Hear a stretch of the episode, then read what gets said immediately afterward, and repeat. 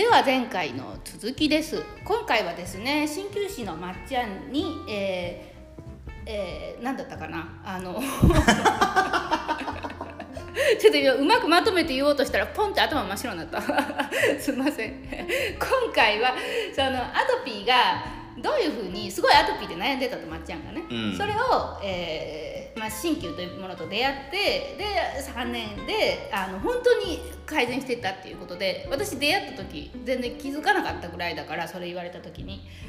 そのどういう経緯で変わっていったのかっていうところを聞いていこうと思います。さてこのクリアの時間では大阪新町にあるヒーリングサロンクリアのえー、鍼灸師まっちゃんとコラムニストの知恵が美の追求のためのざっくばらんな雑談雑学を男性女性に向けて話すラジオです。今日はアトピーバージョンです。さてさて、えー、ではですねタイトルコールも終わったということで、はい、まあ、じゃあに思う存分聞いていこうと思うんですけれども。はい、はい、じゃあねあのまず最初に聞きたいのがえーまあ、花粉症で効果をすごく実感してあもしかしたらずっと悩んでたアトピーもっていうふうに思ったんだと思うんやけど、うん、そこからね鍼灸に通いだしてまず最初に感じた変化っていうのはいつ頃で何だったかっていうのを教えてください。はい、はい、あのし、えーと、アトピーのことでっていうと、うん、やっぱりね3ヶ月うん。3ヶ月はでも意外とそんな早いねんな、うん変化っていう意味でねあのすごく感じれたことがあって、うんうん、あの熟々にこう、なってた症状の状態、うん、特に僕肘が悪かったんですけれども、この熟々感が全然消えてしまいまして。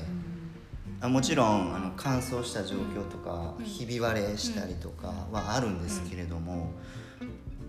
薬を一切飲まず塗らずの状況下でそれそういう状況に体が変化したこと自体がまずすごかったなと思ってて、うん、それってその普通はあんまりないことなの？うん僕の場合、うん、お薬を塗ってだったらありえるんですけれども自分の経験談として、あなったこと自体がすごく衝撃的そんなことは今までなかった。なかったから。でここにまあある意味自分のこの皮膚を預ける形にはなるんですけどまず感じれたのがそこ一つで、うん、3ヶ月、うん、が我慢したじゃないんですけどね。変化出るまで、えちょっとこう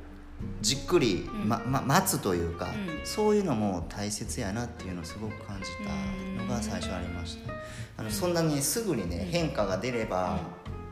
いい嬉しいじゃないですか誰だって。だけど、うん、なんかねこの先生にかけてみたいなって思う部分もあったんですよ、だってねなんかねやっぱりそうやってね直近でほんまにめっちゃ悩んでることってもう1秒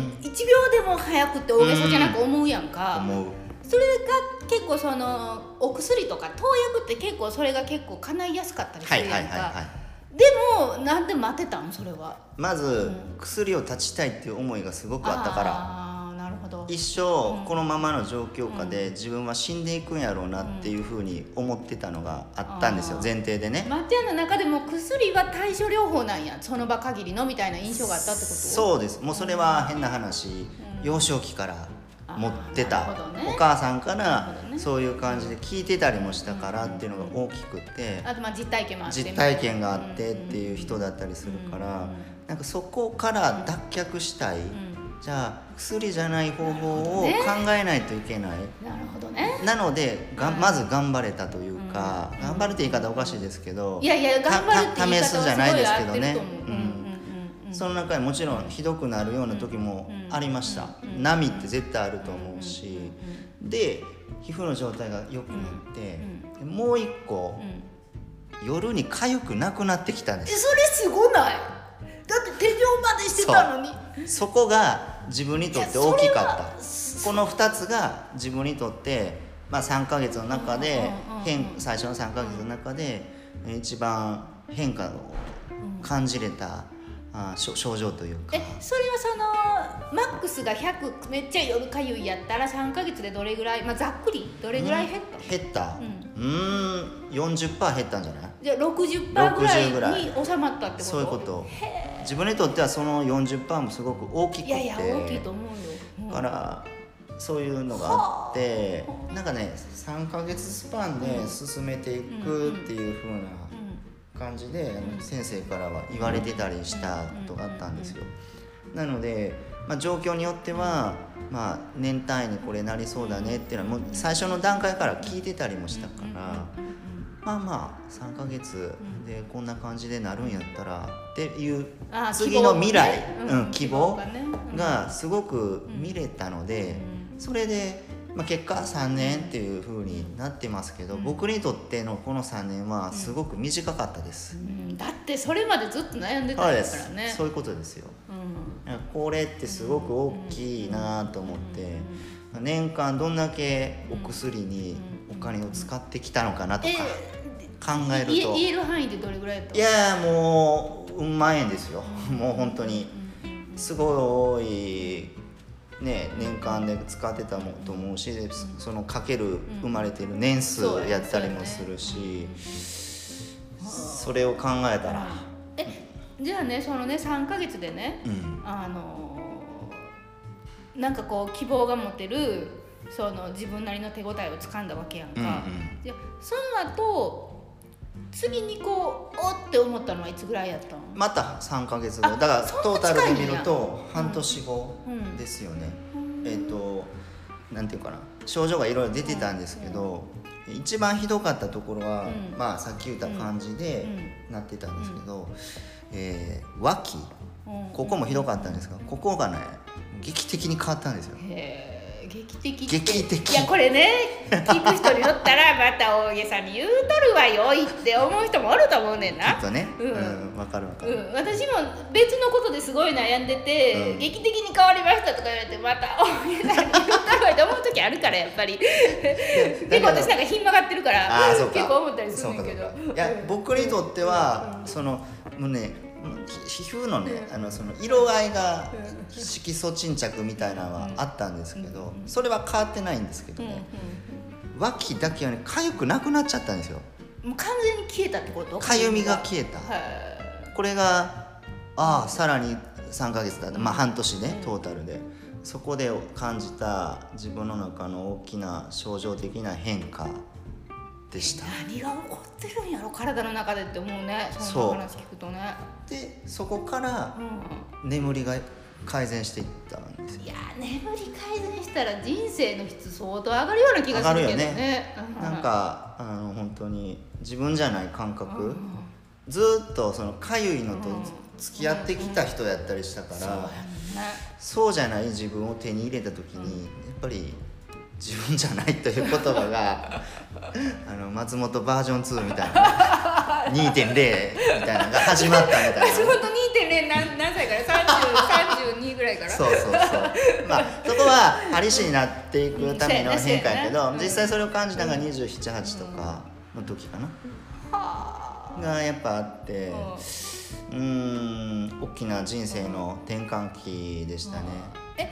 また3か月後は3か月後ってさまざまなその変化が生まれて自分の中の変化が生まれていったっていう。いやなんかやっぱりね、うん、自分の中であと変えていったのが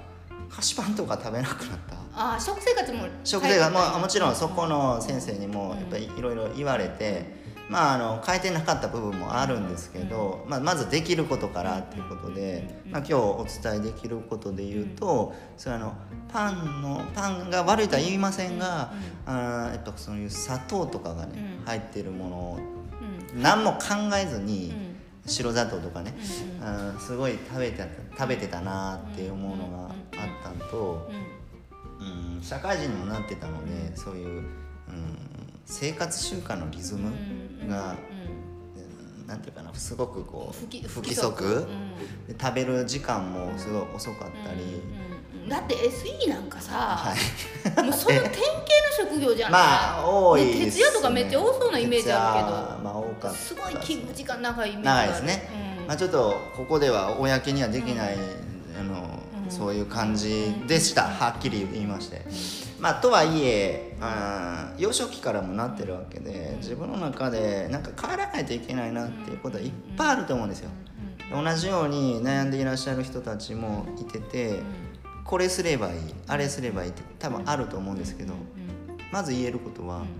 まずやったらいい。やって自分に合うもんだけ続けたらいい。僕もそうやったし、あの海水に入ったらマシになるやんっていうのを言われたりするんですよ、海。だけど私にはそれはできなかったです。向いてなかった、それは体質的に？体質的にはし海も、まあ近い時に住んでたところもあったんですけど、まあ痛い。染みて痛い、あ結局、ほぼできなくて、やらないようにもなっちゃってダメでしたね、からまず皆さんそれぞれがね、できること、あのネットの情報も正しいことも自分に合わないことも絶対あると思うけど、うん、まずやってみてそれからやってから判断されるといいかなって思います。いやあのねちょっともうこれそろそろ10分なんで終わりますけど今回は。その結局ねいつもね私が思うのがねあの知識がないからどれが正しいのかわからないだったりっていうのは、うん、これやっちゃんとも何回か取り上げたテーマやねんけど、うん、結局ねそこにいつもね行き着く人がすごい多いのかなっていうふうに思って、で全部試すにしてもやっぱりお金かかるものもあるし、はいはい、無料でできるものもあるやろうけれども本当にこれでいいのかなとかっていう、うんうん、その確信を持てないまま進んでったりして結局やめちゃうとかっていう、まあ、悪循環になることが多いのかなってすごい思ってて。でそそれを多分なまっちゃんもすごく同じ経緯をたどってきたんやと思うねんな、そうやって専門知識を得るまでにいろんなことを試してきたっていう。その辺をそのもしまっちゃんがその例えばもう迷子の迷子の子猫ちゃんみたいになってた頃の自分に何か言ってあげるんやとしたら、お前とりあえずこれだけやっとけってそのまあじゃあもう貧乏金なしっていう設定で。とりあえずこれだけやっとけっていうのがあるんやったら最後に聞いてみたいなと思うんですけど、えーと、うん、もしそういう感じなんであれば、えっ、ー、とお肌の皮膚の状態を清潔に保っていくっていう意識を持ってほしいですね、みんな多分シャワーとかを浴びる、お風呂入浴はされると思うし、ゴシゴシ洗わない状況下で全然いいと思うから、あ清潔感をすごく意識したようなことをちょっとチャレンジしてほしいなっていうふうには思いますね。清潔感というと例えば？まずね、うん、汗かくから汗をしっかり流しましょう。それは拭くんじゃなくてシャワーで流す？シャワーでも、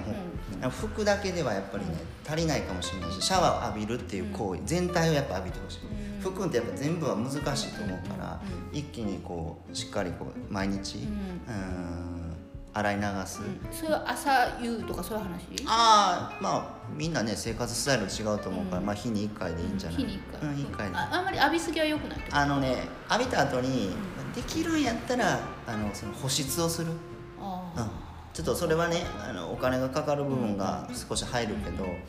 えー、乾燥を防ぐっていうのはすごく大きい、乾燥するからやっぱり痒くなる。そう。それがあると思うのでまずしみて痛いとかある、合う合えへん、そういう、え保湿剤とかもあると思う、あると思うんだけど、えー、そこに向けてやってほしいなって。最初のそれが第一歩かなっていう、じゃあえっ、ー、と健康な肌っていうのを目指すっていうのをまず一つ。うん、頭に置くと。でそれは具体的に何するかっていうとその、まあ、生活スタイルに合わせてやけど最低でも一回風呂に入らない日を作らない。まあ当たり前のことやけど、まあまあまあ、でもでもでもそのなんていうんやろ。なんというのかな。これみんなやってることなんかな？ちょっと。いやあのね、うん、状態が悪い人ってそのままにしがちなんですよ、だからそのままにしてシャワーとかお風呂入るけど、保湿までやっぱしない人も多いのかなでそこでお薬じゃない違う方法で変えたいともし思うのであればあのそういう清潔感を持った状況の皮膚の清潔感を持った状況を作っていてほしいなって思います。これ保湿って例えばじゃあごめんね最後にね。どうぞ。あのもちろんその人によっても合う合わないっていうのがあるから合うものをもうすでに持ってる保湿の何かを持ってる人はそれでいいと思って、合わないその保湿とかをちゃんと意識したことがなかったっていう人は、いろんなものを試していけばいいっていうこと。そう最初はそうなりますよね。あのドラッグストアで売ってる化粧水とかでいいあ化粧水とかでいいと思いますよ、うん、僕自身がそうでした、うん、最初本当に。だからそこから始まってますのであのそもそもそういうケアを私は幼少期にはしてませんでしたので、でやっぱ言われて意識も変わってやるようにもなって結果、あ針も受けるようになって僕の場合はさらに、えーと、いい感じに変化していったりした人だったんですけどあもっと早くやっておけばよかったなってすごく思うので、まあその辺りは皆さんの中でもまだやってないよというのがあるんであれば最低限最初の一歩としてそういうところにチャレンジしてほしいなっていうふうに思います。わかりましたありがとうございます。もうちょっとねこのアトピーっていうテーマは本当に悩みも深いと思うし、うん、私の友達でも本当にずっと悩んでるこの姿を見てるからこそリアルに私も身近に感じるし、うん、だからまたねあの機会を見てたくさん聞いていきたいなというふうに思っています。はい、はい、ではでは今回はこれで終わります。このクリアの時間ではあなたからの、え、健康や美に関する、え、ご質問を、え、そのプロたちがお答えしていきますのでお気軽に概要欄から送ってください。